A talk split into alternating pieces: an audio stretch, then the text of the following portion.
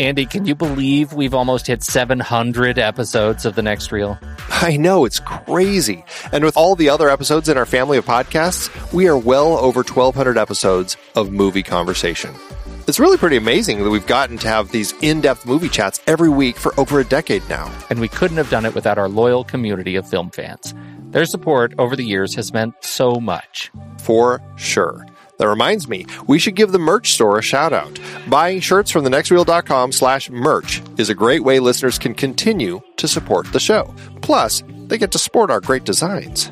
Absolutely. I think sometimes folks forget we have a variety of shirts, mugs, phone cases, and more available. In fact, a great place to start is with a shirt sporting the Next Reels logo. We also have that classic Fast Times Spicoli Surf School tee or the weirdly popular Rusty's European Tour shirt. The one from National Lampoon's European Vacation. Why is that so popular? Search me, but we have sold a ridiculous number of those. I guess there are a lot of Rusties taking trips to Europe?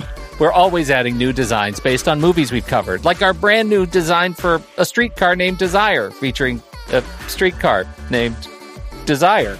So if you want to rep your love of TNR and films, head to thenextreel.com slash merch. Every purchase helps us continue to have these weekly in-depth conversations. So visit thenextreel.com slash merch today. And as always, thanks for listening and being a part of the Next Reel community. We've got lots more great movie chats coming your way. It is hard to believe that we have been having in depth weekly conversations about movies since 2011. Oh, I know, you're telling me. Producing this show week after week requires a ton of work behind the scenes. If you'd like to help support our efforts, one easy way is by using our originals page when shopping for books and movies that we've covered. Just visit thenextreel.com slash originals. Your purchases made through our links give us a small commission at no extra cost to you and allow us to keep having these great conversations. In season six, our Disease Films series had adaptations like The Omega Man, based on I Am Legend, The Andromeda Strain, Children of Men, and Blindness. I Am Legend is so much better than The Omega Man. What about the Will Smith version? Don't get me started. For our This Is Real Life Jack series, we talked Black Hawk Down and Seabiscuit, some great true stories based on fantastic books. And we had more listeners' choices like The Fly, The Emigrants, and Scott Pilgrim versus the World. You just did a series on The Fly on the Sitting in the Dark podcast. Did you read the original material? Wasn't watching every Fly movie enough? Our Big Bette Davis series featured adaptations like The Little Foxes, Now Voyager, All About Eve, and Whatever Happened to Baby Jane. Are you calling Bette Davis big? Only in personality and force. She is a force to be reckoned with. We talked about the entire The Godfather trilogy, of course. Iconic page to screen, even if it is just the one Mario Puzo book. I wonder if Coppola will ever make The Sicilian. We also had some Zhang Yimou adaptations with Ju Dou and Raise the Red Lantern. Absolutely gorgeous movies. And don't forget the Hughes Brothers series with From Hell, based on the graphic novel. Brilliant material. Kelly Reichardt gave us Wendy and Lucy and Certain Women, adapted from short stories. Plus more Hayao Miyazaki as we tackled Howl's Moving Castle. Find all these books and more at thenextreel.com slash originals. Every purchase supports the show. Get the full list of adapted films that we've covered at thenextreel.com slash originals and start your next read today.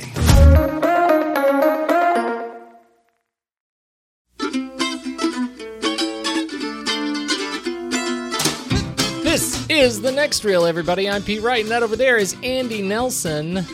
Howdy, howdy, howdy. And we spoil movies. Tonight on the show, we're continuing our series on some of our favorite films in the Seven Samurai family with John Landis's 1986 comedy Three Amigos. Before we get into that, you should learn more about us at thenextreel.com. Subscribe to the show in your favorite podcast app or join us on YouTube. You can follow us on Twitter and Facebook at The Next Reel. And if you have a plethora of pinatas and you know what that means, then you might just be ready for the next reel's Instagram hashtag pony prize hashtag guess the movie challenge. And with that, since Pete accidentally shot Games Master Steven Smart when we were trying to summon him at the Singing Bush, I'll fill you in this week. This week's movie was The Phantom from 1996, directed by Simon Wincer and starring Billy Zane, Kristy Swanson, and Treat Williams. The winner was Per 76. Congratulations. You are, uh, I think this is your first time um, up here in 2016, so congrats, uh, Per Johansson. You are entered to win the 2016 Pony Prize. We've got a blot spot. Uh, this one comes in from friend of the show, Ben Lott, talking about The Magnificent Seven. You guys really did a great job discussing The Magnificent Seven. It was entertaining and well acted, but it did lose some character development because of the shorter runtime. I might have connected with it a bit more than you did, mostly because I'm starting to discover a newfound love for westerns since I've been listening to the next reel. But I think we all agree that while this movie isn't as good as Seven Samurai, it's still fun to watch. Your rank 159, my rank 65. That's a spread right there. It is quite a spread, but uh, you know, I think that we all kind of still agreed. Yeah. It's what Flickchart does. That's right. Makes enemies out of friends, nemesis out of brothers.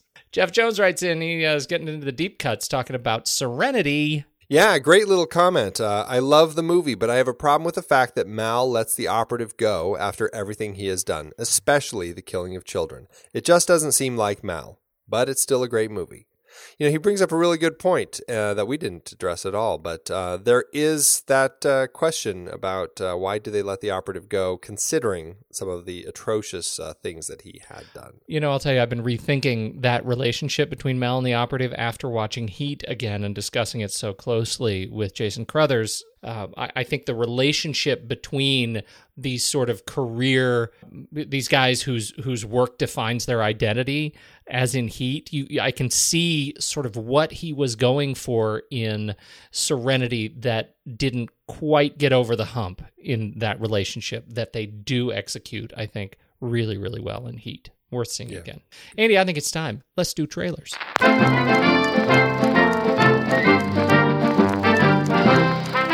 so my trailer is free fire which uh, is Ben Wheatley's new film, and it's a red band trailer, so it's full of naughtiness. Ooh. Uh, oh yes. Do tell.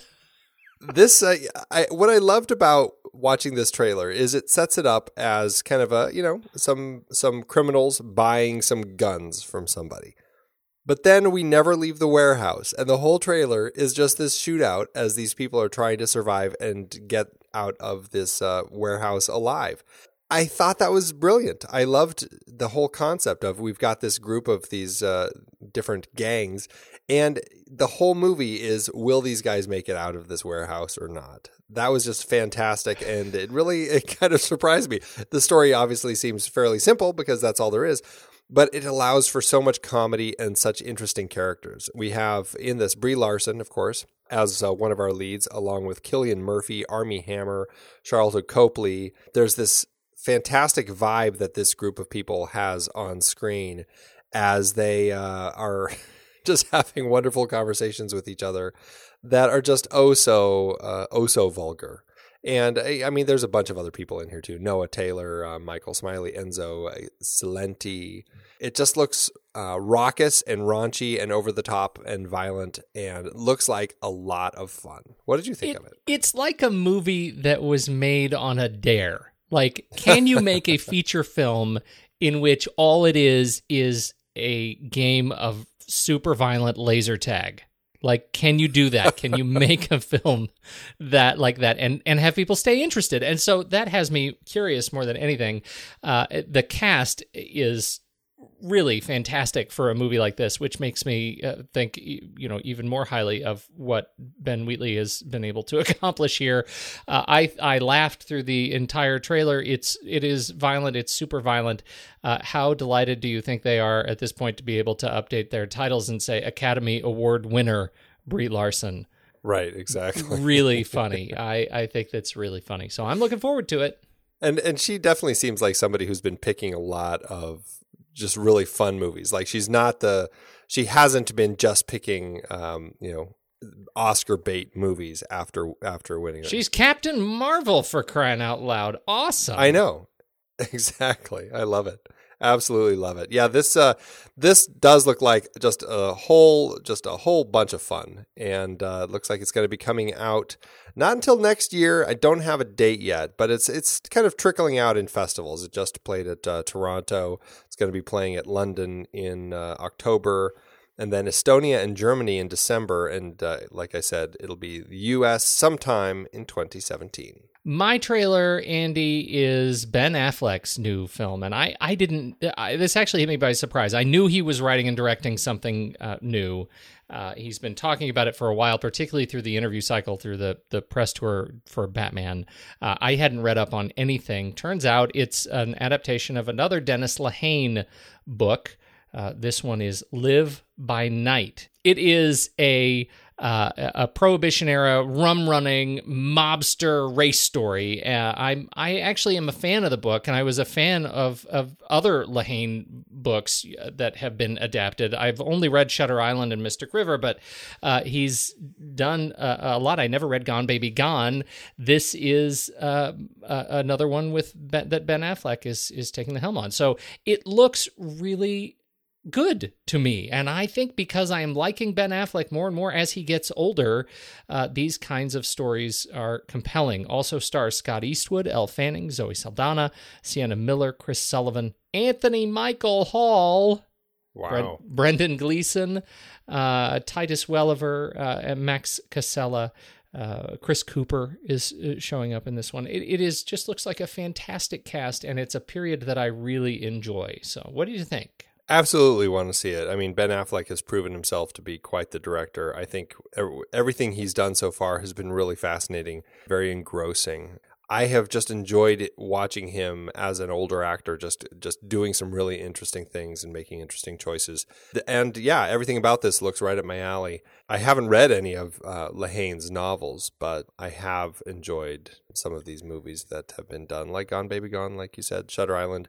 Didn't enjoy Mystic River. I didn't really care for that one, but I did enjoy The Drop. That was another one that he yeah had written. So yeah, yeah, that one uh, that was another one that was I I still haven't seen, but it was based on his short story.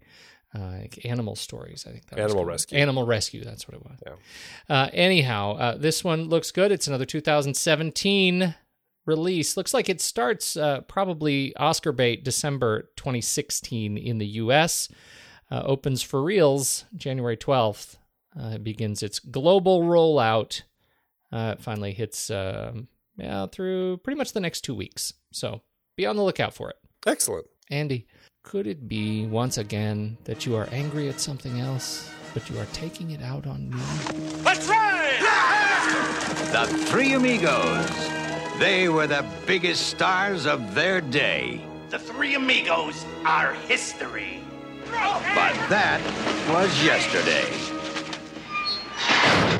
Look, boys, I know show business. Something always turns up. Telegram for the Three Amigos. Come with me where moonbeams paint the sky.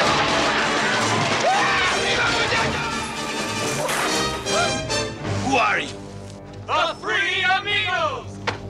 I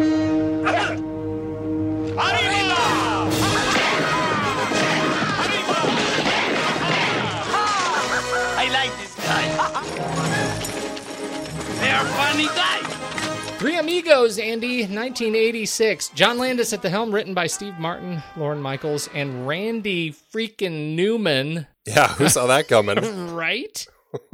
Stars Steve Martin, Chevy Chase, Martin Short, Alfonso Arau, Tony Plana, Patrice Martinez, and just a fantastic cast of uh, characters filling in the desert around Santo Poco. What did you think of this movie? I flip and love this movie.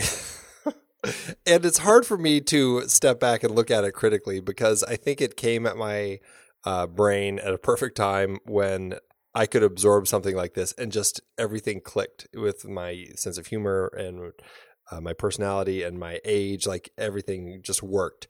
And as I get older, I just find it funnier and funnier. And I'm like, gosh, is this this has to be just uh, you know me because I don't think the movie is actually probably that good, but I still like. I mean, I really love it. Uh, I just absolutely love it, and I just laugh hysterically every time I watch it. I do too. You are not alone.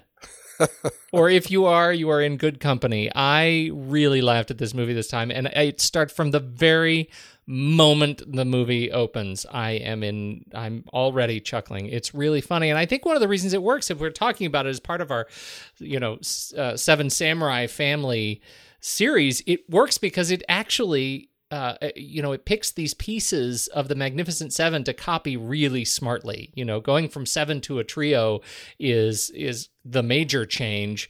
Uh, but uh, other than that, it is structured uh, as kind of a complete package of this Seven Samurai story, and and I think it just works so well with uh, Steve Martin's ridiculous sense of humor. Yeah, and I think I mean it's interesting because I think they really I mean if you really look at it, I think they pattern it almost more off of Magnificent 7 than they do off of 7 Samurai. It's obviously it's also a western. You've got that scene where they get you know, I mean, in Magnificent 7 they didn't get scared away out of the village, but they did kind of get booted and then they chose to come back. You get that same sort of thing here. Um, and I think that uh, yeah, it's it's just one of those interesting things where I think Steve Martin latched onto this idea of these um, these actors who take this job thinking it's for a, an acting job, only to find out that it's for real. I think that he latched onto that and knew there was something there. Like you said, it, there's there's a much smarter story going on here, and everything that they wrote really taps into all of the genre conventions, all of the kind of this just the tropes that go along with this whole idea of finding a team to come help you out of this situation, all of that, while also allowing um, these kind of bumbling idiots to uh, just stumble their way through the entire thing. Well, yeah, and that's one of the things that's so sort of rewarding about it is these bumbling idiots. They're we we they're they're affable, they're lovable. We want to we want to see them succeed mostly because they're so dumb in the face of a criminal element that is much more calculating, although also dumb. It does not take itself very seriously in that light. You know, it's a film where the actors have fun with uh, language and accents and uh, I think it ends up being just uh, really rewarding as uh, as a result. One of the things that's really interesting about it, take for example, you know, we've talked twice now about the unrelated hero introduction, right? The way these the the last several films we've talked about in the series introduce us to the heroes in a way that is unrelated to their oh, the the narrative of the film itself. They do it here too. And if you look away, you'll miss it. But they do it in the replay of the film that our heroine goes in to, uh, to watch when she's learned. It's like a, it, she thinks she's watching a newsreel, but in fact, she's watching a film in a church as she's looking for heroes to come save her village. I think that ends up working really well. And it gives us a sense of who these guys are and why this is going to be such a funny case of mistaken identity. They cut, apparently, the opening sequence of bandits pillaging the town and that would make it a a perfect homage. Yeah, right. A great setup having having all of that stuff uh, given to us, saying seeing El Guapo and his men riding in to plunder the town and saying we'll be back, and and and really setting up the story. I mean, we we have it all there. I mean, Carmen talks about you know we've got to find somebody to help us, but still, you're right. It would have been great having that open there, so that we really could have set us up well for it. Here we're talking about the script a little bit. Obviously, Steve Martin. Yeah, he came up with this idea back in the late '70s. Um, I, am not sure exactly what he was doing. It might have just been some of his stand up and stuff, but he had come up with this uh, this whole concept of the of this this western thing and he actually hired some writers to write a screenplay for him and and he couldn't quite get it to click it wasn't working. Lorne Michaels said you know what? It's not worth doing this and he's told him to to get rid of it and then they opted to work on this together and then somehow randy newman figured into the equation i'm not quite sure probably from you know they had all met at some point on saturday night live or something. But anyway uh, yeah, so he had come up with this idea and and kind of worked on it in the late seventies, early eighties. The three of them kind of came together and and put this together. And you know, the original story was the Three Caballeros, is what they called it, and it was going to star John Belushi, Dan Aykroyd, along with Steve Martin. Steven Spielberg was actually at one point interested in directing it. It's interesting too that Lorne Michaels and Randy Newman, this is their only feature film credit uh, for writing for both of them. And uh, when you look at Randy Newman's credits, that might be unsurprising given what where his sort of focus is is his career. But Lorne Michaels, I think it's interesting. I mean, he's got a ton. He's got like thirty writing credits, but they're all SNL. They're SNL specials. This is his only looks to be his only feature. He's got 158 uh, production credits, but uh, uh, his only feature was. to come together for the three amigos. There's something about that I find really funny. Yeah, it just seems like one of those things where where Steve Martin kind of you know tapped into his buddies and said, "Hey, you know, wouldn't this be funny?" And I can just see them sitting around for drinks or something talking about, it. and they're like, "Yeah, let's just do it." Right. It just seems like one of those sorts of movies, you know. On to John Landis, shall we? Yeah, he, this uh, he made this uh, right after he did Spies Like Us. This actually, um, I, I, mentioned uh, Steven Spielberg um, had kind of been interested in it uh, before John Landis was offered the role. Um, Spielberg, I think he ended up turning this down to take E.T., which I guess we should all be grateful for because that's uh, that that one worked out all right. Well, you know, you roll the dice on any of these projects. just you roll the dice.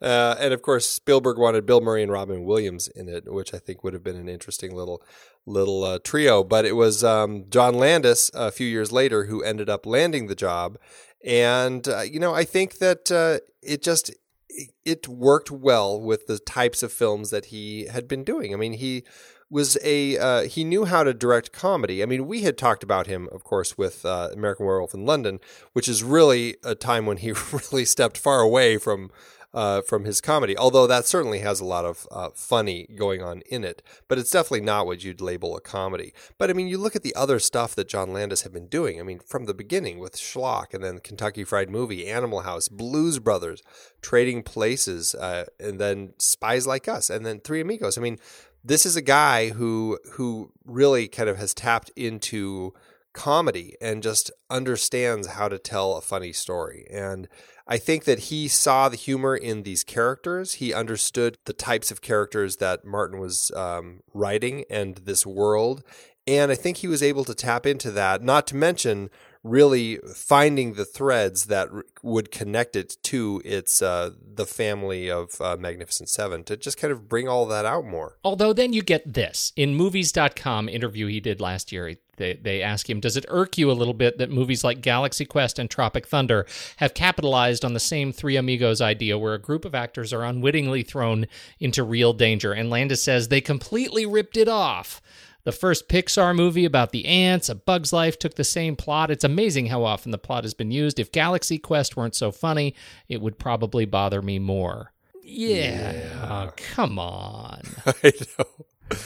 uh, which I think is really funny that that's kind of his attitude about uh, how his movie was r- ripped off, completely forgetting the fact where yeah. his movie came from. yeah. How quickly but, we forget, John Landis. Yes, yes. I maybe it was the uh, financial movie gods who uh, you know took that out on him by not making this as successful at the box office. it it is. It's the there was not enough of a sacrifice. Is that what you're saying? right, exactly.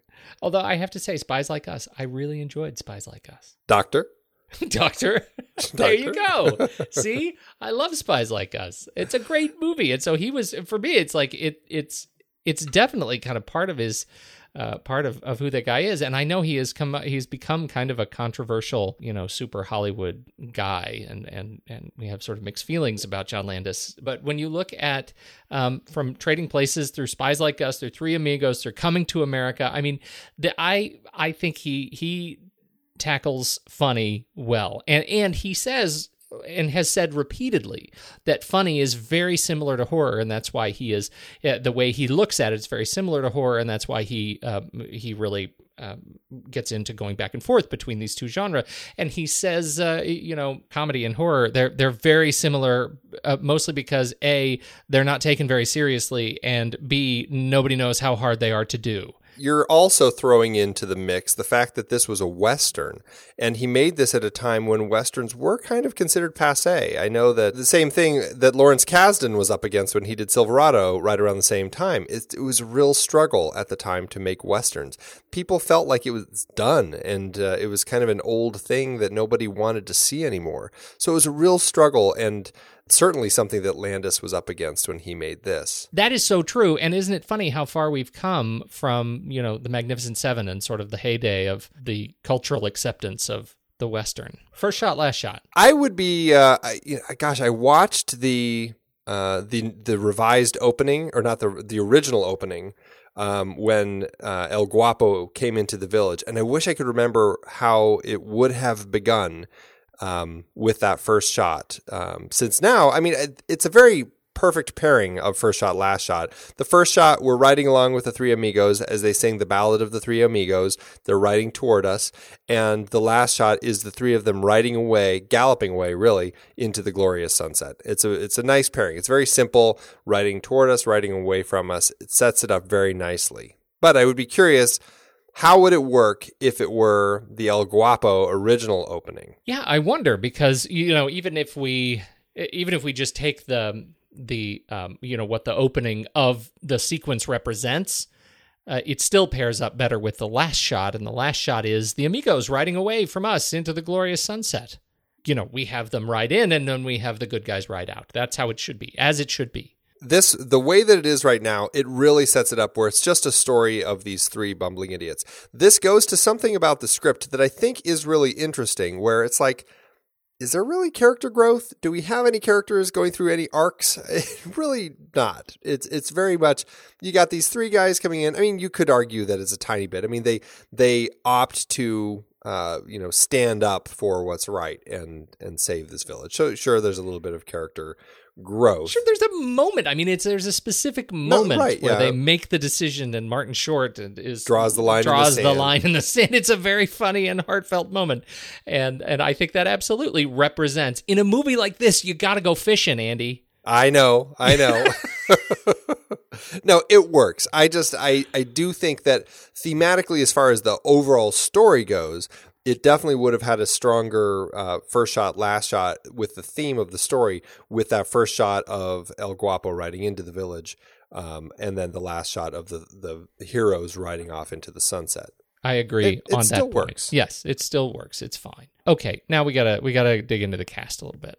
Obviously, Steve Martin. We talked about him as the uh, sort of writer of this thing. First of all, I do have to say that having Steve Martin, Chevy Chase, and Martin Short paired in a film together, I mean, just just three comedy geniuses, especially at that particular point in time, it seemed like a perfect uh, pairing of these three guys to just be in in one film together, um, where you just had these guys. It, it just felt like they were always trying to one up each other. It just like everything about the different styles of humor, it all worked so well. It was a great blend. Again, so funny after watching The Magnificent Seven and saying the same thing. Exactly right. Get these people together. Yeah. Um, Steve Martin. I mean, he's great as Lucky Day. I, I think what's great about these three guys is they're not cowboys. These guys are actors who play cowboys, and what's so funny is just all of the the just kind of that uh, surface level cowboyness that they have. You know, he's got his little rope trick that he does. You know, he, he they all know how to twirl their gun and jump on their horses and all that sort of stuff, and they ride around and shoot and stuff. But they don't really know how to fight, and that's just that. I think that's just what is so funny, and uh, the whole ending when they decide to become the fighters that the people of Santo Poco think they are. It's great, kind of seeing these guys having to step up and uh, still be kind of frightened as they're trying to figure all this out. this ended up being not a bad year for for Martin in terms of just what he contributed to comedy lore. I mean, this comes in right uh, alongside Little Shop of Horrors, uh, which I think established uh, an e- sort of equal kind of comedy following in in just a different circle on the Venn diagram. Well, and that's kind of interesting because that I, I'd have to look at his filmography, but that very likely could have established him as not just a great uh, actor for these uh, comedy movies, but a great uh, supporting character to throw into stuff too. It, it's actually interesting that the number of times I, I read of the press at the time not taking kindly to this movie. Oh yeah, Uh, you know, for example, Chevy Chase was on. Did you read the story about Chevy Chase being on uh, on uh, uh, Late Show uh, with Roger Ebert? And he was asked, um, you know, what do you think? Roger Ebert was asked, what do you think was the worst uh, film of the year? And his answer was clearly Three Amigos, uh, eh, right in front of, of Chevy Chase. Um, did did not start off well. No, the movie definitely struggled, and it was really surprised everybody. I think everybody was um, shocked that it uh, did not connect. This was one of those movies that everybody was like, "Oh, it's going to be you know Martin Chase and Short all together, and it's going to be really funny. It's going to be one of the you know it's, it's from the guy who brought us the Blues Brothers and and all of this, and and uh, it just it it just kind of turned into a just a box office dud when it opened, which was uh, I think it just people didn't I don't know. They just didn't. Uh, it didn't click with people. And I mean, you know, I, if if my parents had taken me to this, I would almost guarantee that they would have hated it at the time. You Yeah, know, it's just yeah. it's one of those movies where it's like, oh, what? What is this? I was actually surprised. My wife wandered in as I was watching it, and she was chuckling, and I didn't expect that at all. so there you go. You know, with time, all things soften. Uh, oh, I I did see a clip of Steve Martin on the Dave Letterman show promoting this film, and he introduces a number of products, a number of products to support this film, Andy, and they make me laugh. Are you ready? I'm ready. Three Amigos rubber cement. Okay. Holy water, blessed by the Three Amigos. Okay. turkey basters in sizes ranging from Martin Short to Steve Martin. Jeez. the Egg McMigo breakfast. And of course, don't forget Three Amigos contraceptive foam. Oh dear. Oh my goodness. That's you want to sell a movie? You go to Steve Martin. that's pretty brilliant. You know, this poor guy. Uh, when they were filming, uh, he actually developed tinnitus uh, while they were shooting because of all the gunfire and everything, and and it's just that kind of permanent ringing in his ears now. Isn't that uh, That's sucky? sad. Sad. It but really it- is. But at least he walked away with those dope rope tricks. That's right. Oh, well, the rope tricks. He actually learned how to do that back. I think he was actually working at a magic shop at Disneyland when he was uh, like a teenager or something, and he learned this rope trick, and he learned how to kind of do the rope trick, and that's just something he knows how to do, which uh, obviously worked out well for him in this particular case. Chevy Chase as Dusty Bottoms. Ah, yes, good old Chevy. Uh, this, you know, he definitely still has that same uh, comedy vibe that we've seen in Caddyshack and Vacation. It's just, it's very much a uh, very kind of a sarcastic, biting sort of wit that Chevy Chase has, and. I I don't know. I really enjoy him here. He just seems almost like he's a little uh, like fed up with everything, but in a way that is just kind of endearing. It is endearing and so goofy. And when you hear that the the cough at the end of the three amigos salute was chevy chase's idea that they all turn their heads and cough it it everything comes into focus. That seems like such a chevy chase idea. There's no way steve martin came up with that idea. That was a chevy chase idea Um, right. i think that's just It's like fantastic the, it's like the turn your head and cough. yeah exactly that's that is just perfect It seems straight out of Fletch, really. exactly exactly as it should be It's the it's the guy who uh, one of my favorite Chevy bits is when uh, they are in the uh, the bar and they're uh, Steve Martin is trying to get him to go play the piano. And and he's just like, oh no no, I, I'm all you know, I'm rusty, I wouldn't be able to do it. While he's walking to the piano to play it, it's like that that uh, that perfect blend of like the no no no while he's saying yes yes yes. sadly uh, entered Betty Ford after this film. Yeah, poor guy. I mean, he had a painkiller addiction, and uh, yeah, they, uh, which I believe when they, when the three of them were on Saturday Night Live together um, to promote this film, it it turned into a perfect opportunity for uh, Martin and Short to um, basically uh, throw pills at him during their sketch, saying "More pills." so uh, the joy of uh, being around friends who are constantly ready to roast you for anything you do. Truly. Uh, Martin Short as Ned Nederlander. This was his first theatrical film, which I uh, didn't realize. I, I he had been around, but um, and he had been in uh, in TV movies and and uh, TV shows and all sorts of things, but uh, nothing theatrical. Other than I think there was like a just a tiny bit part in something, but this was kind of a, a major role in his first time. And I mean, I think right out of the gate, he you know just has those acting chops and he knows how to kind of carry something on the big screen. These three guys together, one of the other things that's just so funny about them is just the way they I mean, they are the whitest guys ever. These white middle aged guys uh, in a movie where they that that is so uh, uh, wrapped with uh, love of Mexico and Mexican culture and the village and the the outfits that they have, and they managed to pull off this this sort of um, uh, I, I don't know self referential kind of racism. uh, but they do it uh, really, really well. I don't think Mexico had issues with the making of this film. Um, like they were being so cautious about how Magnificent Seven worked Right. and how the Mexicans were portrayed in that film. This is clearly just a comedy. I mean, they're being made fun of uh, as much as any other character in the film, and and I would I would say you're not making fun of any of the Mexican characters um, because of the fact that they're Mexican. You know, anyone who you're laughing at, you're just laughing at because of the particular character that they are. Well, and that's what's so beautiful about these guys because, in fact, when you are laughing at them, you're laughing at them because they're not. What is the line that uh, Steve Martin says when they get into the bar? He says something like, uh, "You know, oh, we're not Mexican. We're from out of town." it's like, uh, yeah, really?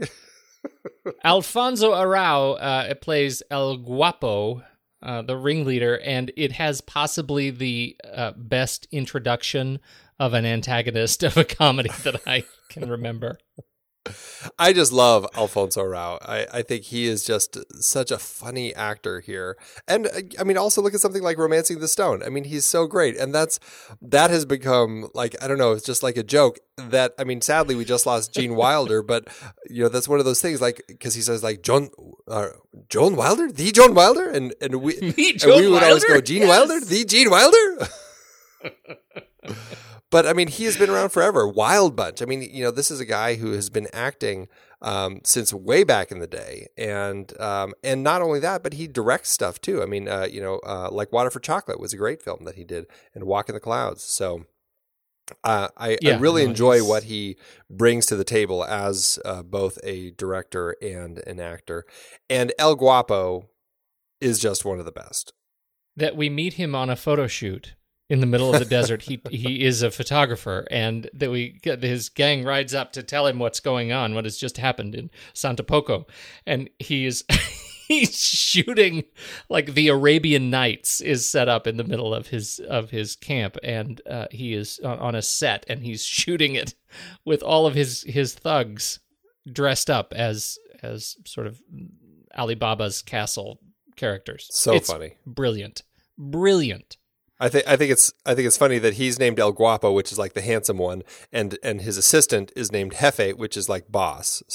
So it's like, it Right, seems right, right. But Um, this is uh, he is in this film partly uh, because it's Landis's thing for putting his director buddies in movies. He had known Alfonso Arau. Apparently, there were 17 cameos of directors in Into the Night. I had no idea uh, there were uh, so many cameos. I was looking like at the cast and I was like, wow, that, there's another director who's in that movie. That Yeah. makes me want to watch that one. I know, me too. Uh, but but in this case, uh, it, it is only Arau that gets the gets the nod for the director's cameo. And what's funny is that uh, he had starred in a film in 1970, a Spanish film called Tres Amigos, which is like that's funny to have two different uh, three amigos in in your body of work. Although you'll note no exclamation No, points. it, it takes the fun out of it. That's important. Yes, it really does. Tony Plana as Jefe.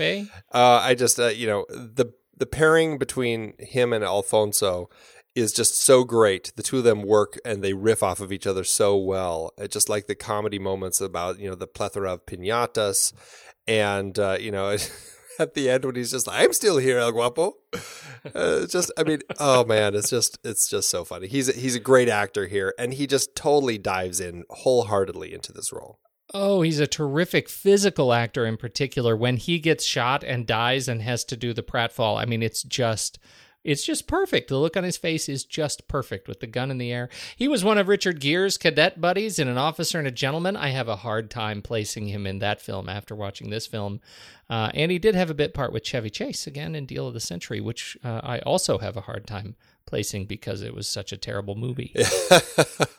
and he's uh, i mean he's still been you know very busy. I mean we've talked about that lethal weapon tv show. He's popping up in that.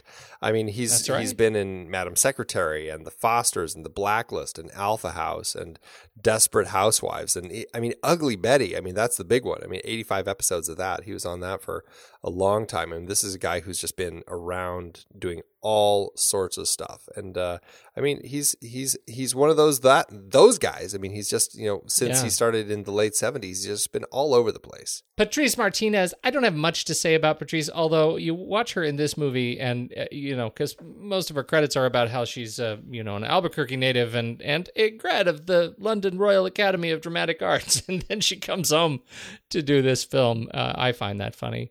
Uh, she was terrific. She's very sweet. She was, as a character, well used as the naive village girl who turns out is pretty much smarter than everybody else. I, I I love that she pops up a few years later as the receptionist in Beetlejuice.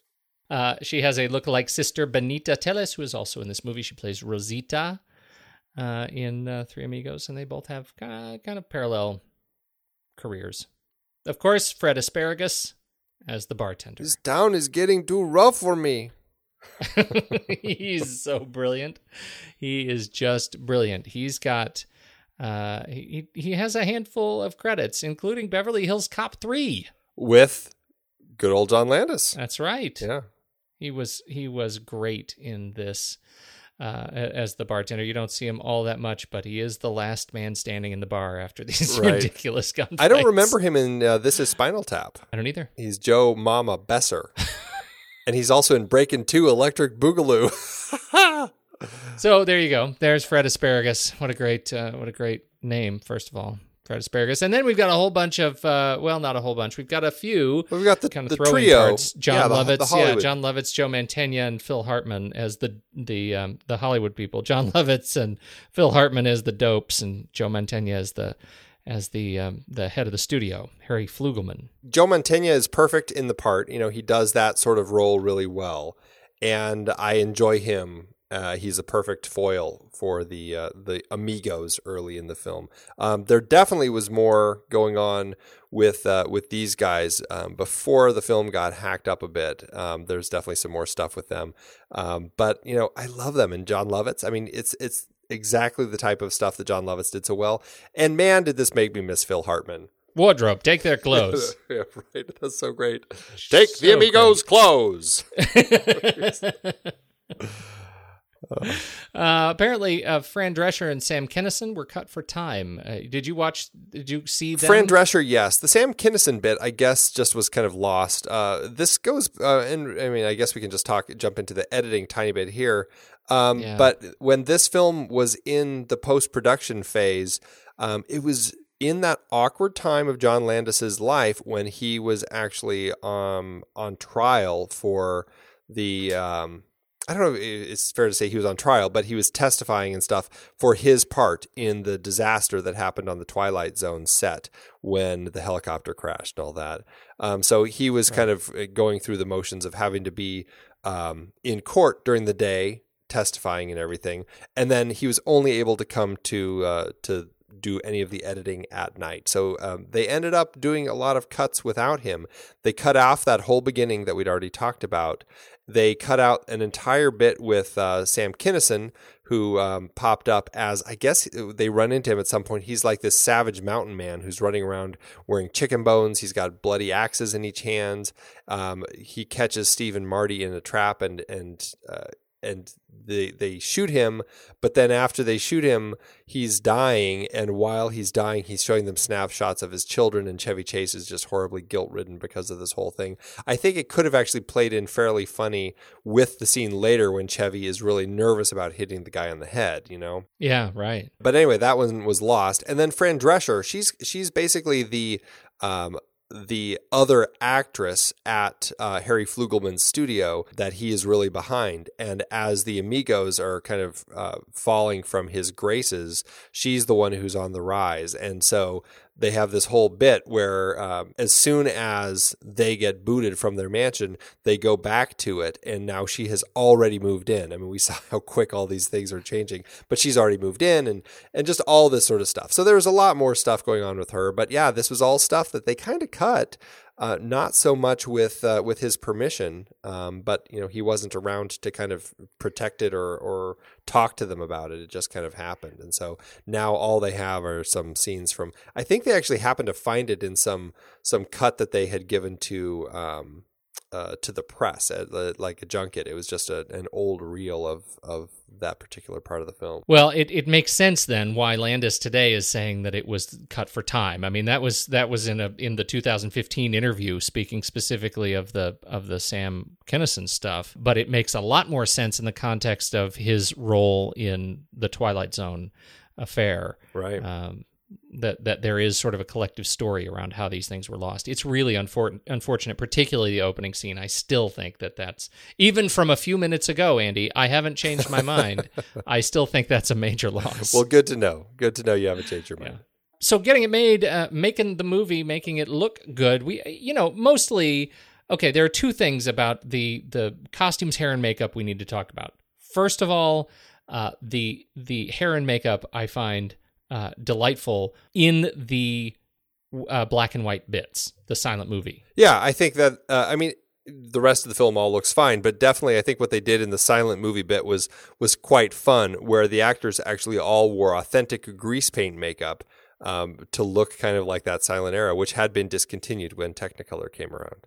It's it looks really good. I think it's very funny and it it nails what they're trying to deliver there. The other thing was in the the costumes, which I think are are funny, if only because costuming plays such a role in the plot of the film uh, that they end up make using the you know making everybody look it's the mistaken identity plot from magnificent seven not really um, Amigos, amigos, amigos. amigos amigos amigos everywhere.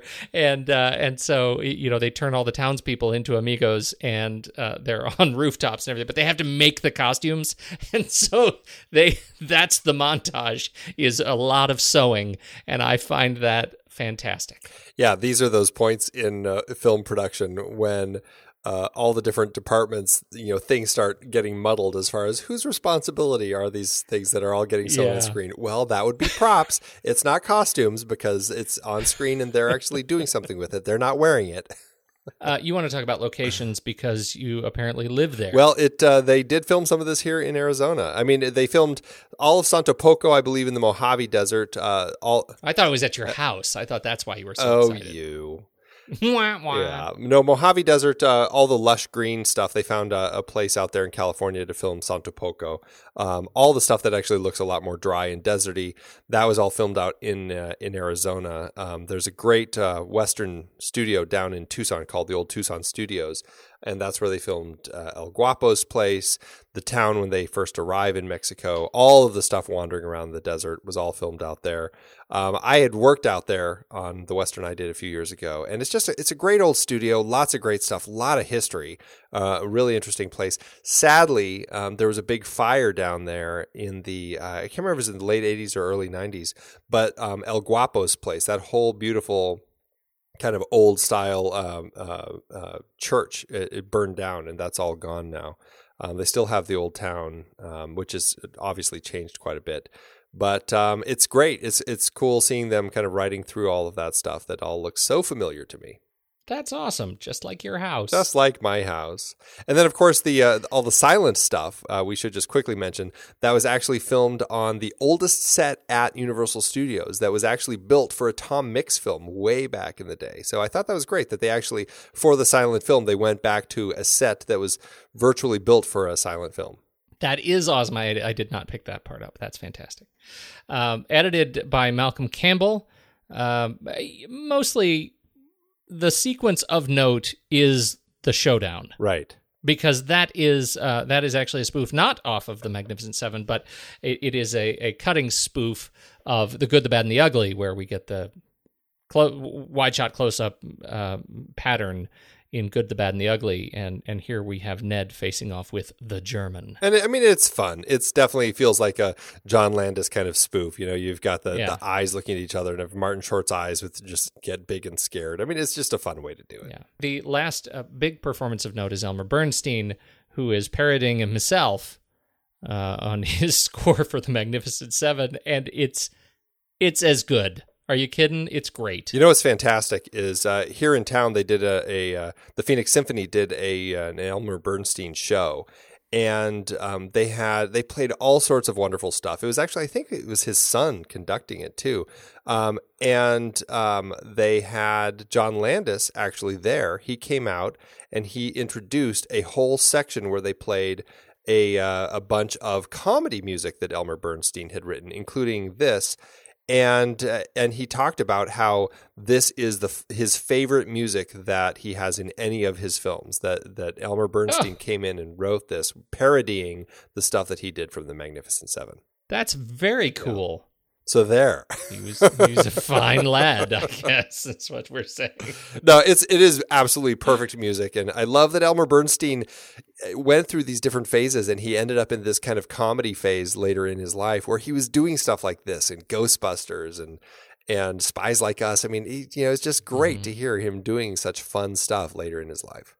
And then, and really, I mean, we can't talk about Elmer Bernstein and the brilliant music without also mentioning that aside from also co-writing the script, Randy Newman also wrote some of the, or all of the songs in the film, which I absolutely love these songs. Um, the Ballad of the Three Amigos, of course, with the high note that lasts 14 seconds, which is hilarious.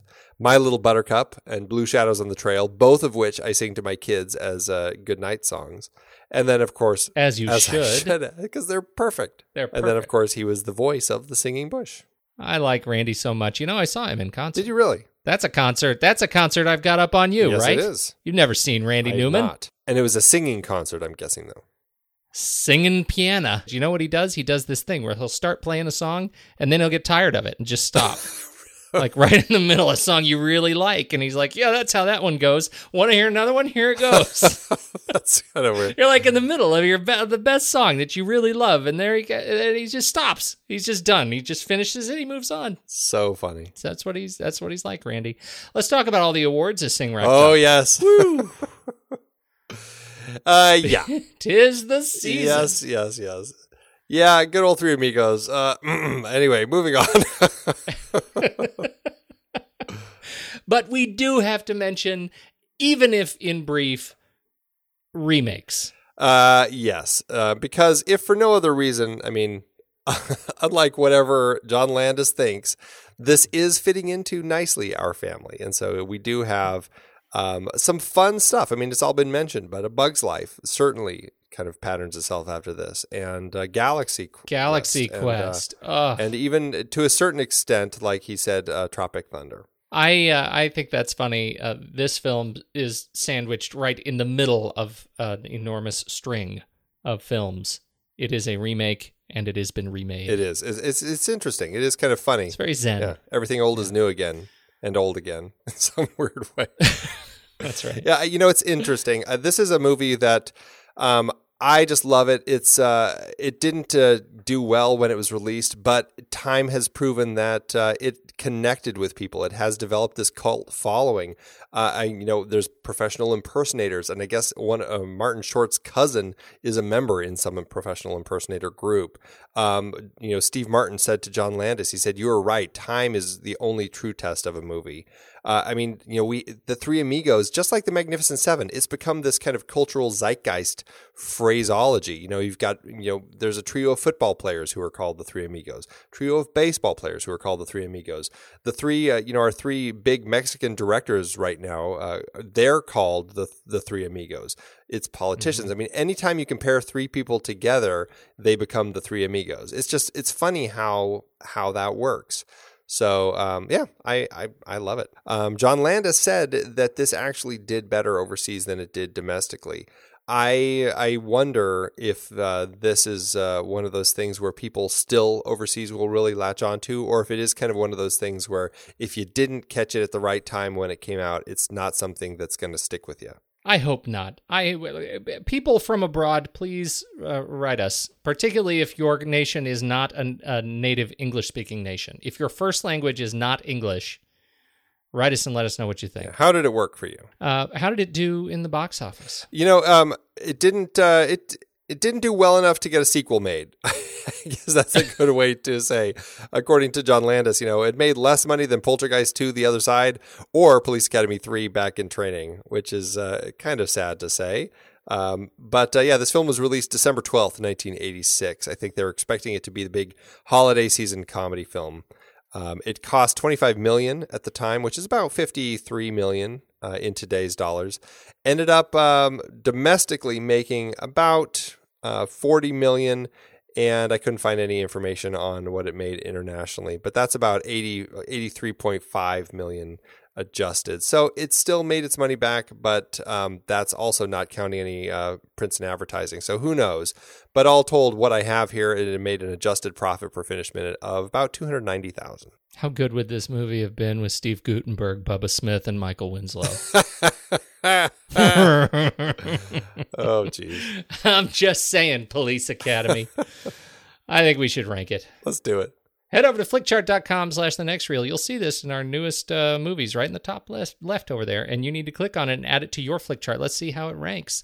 Um, I'm a little nervous. As much as I laughed about this film, I, I'm not sure how well it's going to rank Filmo off Filmo, Andy. You know, I wasn't either, but I went back and I looked at my own flick chart, and it's uh, it's pretty high. Is it really? I don't know. Yeah. I actually don't even think I have it ranked right now. I'm going to do it. Uh, I'm curious to see how it's going to come out because it's it, it. Believe it or not, I think it's just the the love I have for it and the the place it came in my life. I mean, it's in my top 100. Okay. I don't know if I should be embarrassed about that or not. No, not at all. Well, now it's out there. So let's see It's how out it there. does. All right, first up, Three Amigos or Oh Brother, Where Art Thou? Oh, dear. It's Three Amigos for me. Is it really? it is. Oh, Oh my. my goodness. Uh wow. Okay, um okay. All right. All right, let's let's do that. Three Amigos? Yes. All right. three Amigos or Contagion? Definitely Three Amigos for me. Really? Really? When it comes to watchability, absolutely. Oh. I mean, I enjoy Contagion, but it's not something that I'm going to go back to very often. I feel like right now I'm I'm on the the rack that Steve Martin is in in the prison and I'm just like Gotta make it. you're running the Gotta keyboard and I just have to get my finger on it. Uh, wow. Uh, okay, on on your point, on your logic, I, I guess, I guess I'll give you Contagion. I mean, uh, Three Amigos. Okay. Oh, You can fight me on this. Three Amigos are aliens. I there's please, Andy. Please tell me you're not Three Amigos. The, the the line must be drawn here. Aliens no is number further. Aliens is 13 on my chart, so it's definitely aliens. Yes, it is aliens. Oh. I'm not that crazy. I might be crazy, but I'm not that crazy. Uh, Three Amigos or LA Confidential. It is LA, LA Confidential. Confidential. Yeah. Three Amigos or Zodiac. Oh I, boy. I would probably watch. I'd probably watch Three Amigos first. I probably I- would. I probably would too. I think I would put Zodiac higher though. Okay. This is it's at this point now where I'm like, well, these are super close, but I, I think I would actually go Zodiac on this one. Yeah. But you're gonna say Three Amigos? No, I'll say Zodiac. Oh, okay, you switch. Three Amigos or Fargo. Mm. Mm. I'm gonna say Fargo. These are all so close. I'm gonna say Fargo. Three Amigos or The Hurt Locker. Uh, I'm gonna say the Hurt Locker. I'm saying Three Amigos. oh, so that is where the line is. Then I That's see. where the line is. Yep. I see. Uh, uh, well, uh, we're gonna have to do. We haven't done this in a long time. We're We have haven't. We've been uh, very, the- very agreeable uh, lately. we have. It's time. It's time for you to be taught a, a lesson. All right, teach me, oh, oh, great one. All right, One, one, two, two, three. three. Scissors. Oh, crud! First Crushed one. you. Oh man, that's karma. Is what that what we call that. I had a plethora of rocks, Pete. All right, Three Amigos or Scarlet Street. I'm gonna say. I'm gonna say. Wow. Scarlet Street. Are you three amigos? I uh yes. Oh my God. I know, it's sad. I mean, I feel uh, I should feel embarrassed about some of these choices, and I'm sure some of our listeners will will. I'm agree sure. Yeah, you're definitely going to get mail. You're definitely going to get mail. Yes, Um, I I think I'm you can pick it. I think I'm That's Scarlet fine. Street. Okay, let's do it. Oh, jeez. All right. One, two, two, three. three. Paper. Rock. Ah, I knew you were going to use one of your plethora of rocks again. That's right. I had a bunch of them. I had a plethora. Well, that leaves it at number 63. Wow. Potentially higher than it should be. But you know what? It I actually, as I was ranking it too, I ended up getting these pairings that that made it really easy to pick, like uh, Dumb and Dumber, eh, which was I love Dumb and Dumber. It is a really funny movie for me, and yet I ranked uh, this one over that one. yeah, I probably would too. Although that is a really funny It is really movie. funny. Oh, My it's kids actually won't really won't watch Dumb and Dumber with me because of the because of the uh, laxative scene. Oh, They think that's that is the scariest, most disgusting thing they've ever seen, so they refuse to watch the whole movie. oh, that's so funny. My kids just had a blast watching Three Amigos with me, despite a few scenes where I was like, oh, God, Yeah. Might not be appropriate, but So, what does this do for your Letterboxd ranking?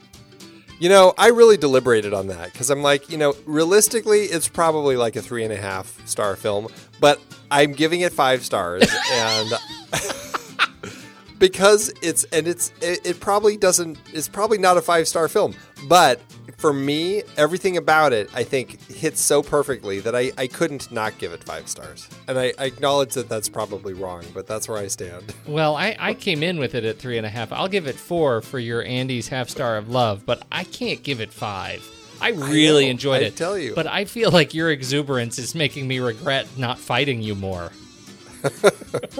Well, I'm glad to be exuberant then. So this is the third to the last film in our series. Next week, our penultimate film in the family Seven Samurai Family series. Where do we go from here? This is going to be a fun step. Uh, we're going to be actually talking about one of these uh, films that ripped uh, John Landis off. We're going to be looking at uh. Bug's Life. Yeah, bah humbug you. Uh, it's it's a Bug's Life. Uh, going to jump into Pixar's second film and uh, another animated film for us. It's going to be a lot of fun to talk about. Uh, I really enjoy this one, and I'm looking forward to checking it out again. Oh, me too. It was super fun, and uh, it's always nice when we watch movies that I can watch with my family. so what a treat to have a couple in a row. That's it, Andy. I gotta go to bed. Go to bed, very old one. Go to bed like the wind.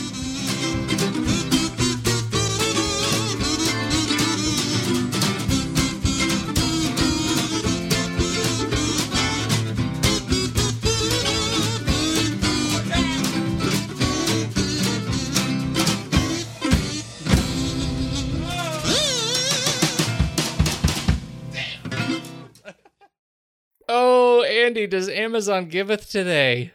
Oh yes, as Amazon always do. Oh, the bounty. Uh, we we've got a couple of one stars coming at us from Amazon, and uh, uh, I'm gonna go first because it. I think this one was actually written by my great grandmother. Uh, God rest her soul. Uh, it's called uh, "Just Not Funny." Oh my, this movie was mentioned in a book in which the author calls it one of his favorite comedies. Since another of his favorite movies is What About Bob, and since I love Steve Martin and Martin Short in the Father of the Bride movies, and Chevy Chase in National Lampoon's Christmas Vacation using a filtering player that makes it family friendly, I thought this is one that I'd be sure to enjoy. Wow, this movie is just not funny at all. It is silly at best, but it's mostly just a poorly written movie. As other reviewers said, Chevy Chase's character spends way too much time in scenes that allow him to do little more than make facial expressions.